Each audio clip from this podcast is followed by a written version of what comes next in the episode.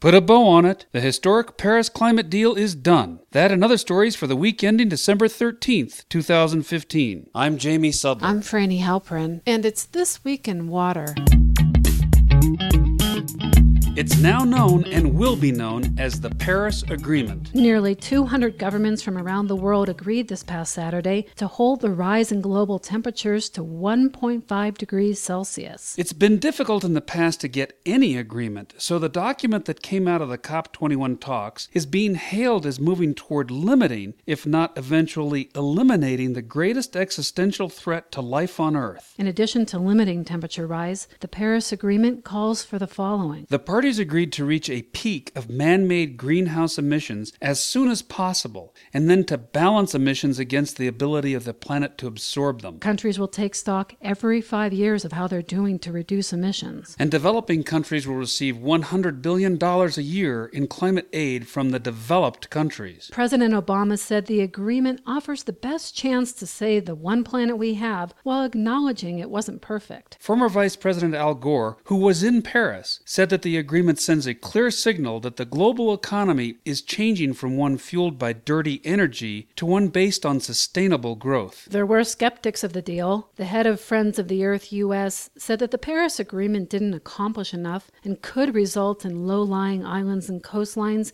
being swallowed up by the sea and many African lands ravaged by drought. Reactions from Republicans here in the U.S. were predictable. Senate Majority Leader Mitch McConnell said that the agreement is subject to being shredded if a Republican is elected in 2016, and Senator James Inhofe of Oklahoma said the deal is not legally binding. However, the fact that 200 nations came together to make this agreement might have climate change deniers on their heels. A spokesperson for the Sierra Club told The Guardian that Republican leaders will be less able to fight over climate change than they were before. And the head of Greenpeace noted that while there is much in the Paris Agreement that disappoints and frustrates him, it puts the fossil fuel industry on the wrong side of history. Environmentalists note that there's much work to be done to meet the goals of the Paris Agreement, but it's also seen as another step in the right direction in a year in which the Keystone XL pipeline was blocked and oil exploration in the Arctic was halted, even if temporarily. As one commentator noted, with the Paris Agreement, we can now move from a sense of total failure in addressing climate change towards guarded optimism that we're on the right path.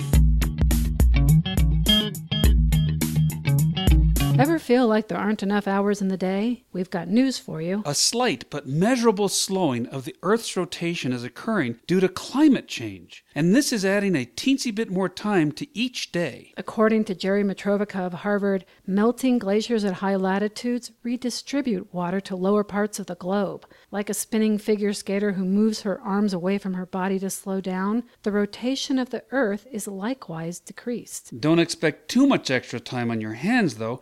Researchers predict that a century from now, Earth's slower rotation will make each day only 1.7 milliseconds longer.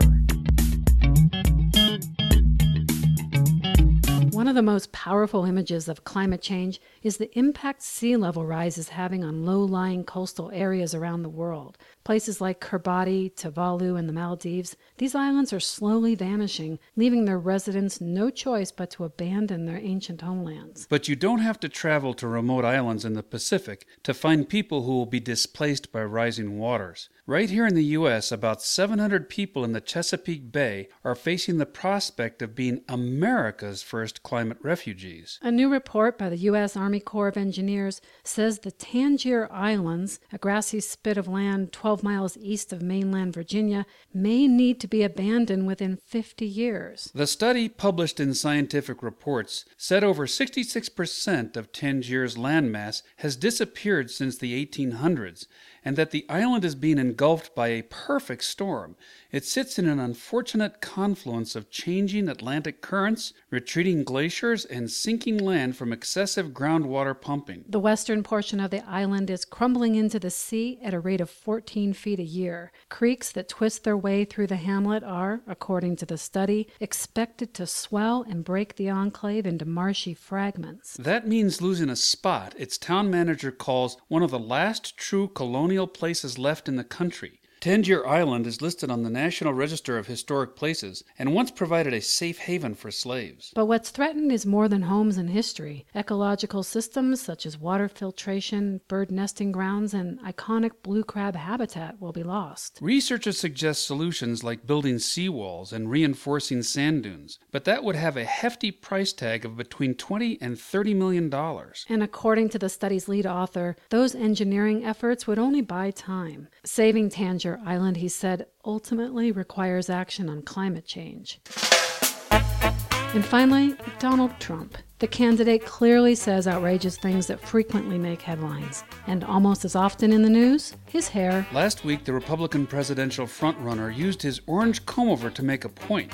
He said water regulations were harming his ability to keep his signature hairdo clean. Specifically, he means the EPA's water rules, which he says significantly impair his ability to rinse, lather, and repeat. Trump complained that presumably low-flow shower heads cause him to stay in the shower for 5 times as long. He concluded, true to form, the situation was a disaster. Whether the water regulations, his bad hair, or potentially his presidency would be a catastrophe, we'll leave that for another day. And instead, we'll end today on a high note. We want to give a huge shout-out to our team, who've worked hard this year to make H2O Radio happen. High fives to Kimball Worcester, Kathy C. Mianco, and Haley Perry. Also, much appreciation to Diana Denwood, Frank Kinder, and Lyle Whitney. And to you, our listeners, thanks for being there. And have a great holiday season, and see you in January.